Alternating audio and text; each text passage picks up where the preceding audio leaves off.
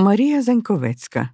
Роки життя 1854 1934.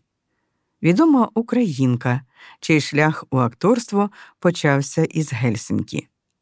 У 1881 році вона прибула сюди як дружина офіцера до фортеці Свеабург Суоменлінна. Саме в Гельсінкі здобула професійну освіту, навчалася у школі співу та опери братів Гржималі за адресою Трекантен 7.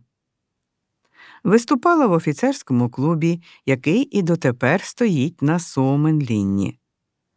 У жовтні 1882 року виїхала до України, щоб приєднатися до місцевої акторської трупи і стати примою Національного театру.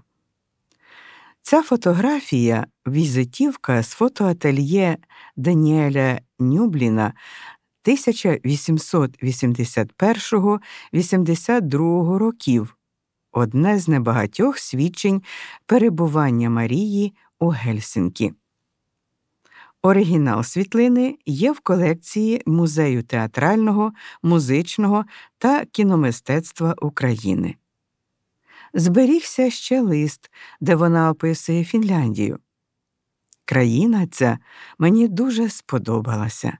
Страшна, але все-таки подобається.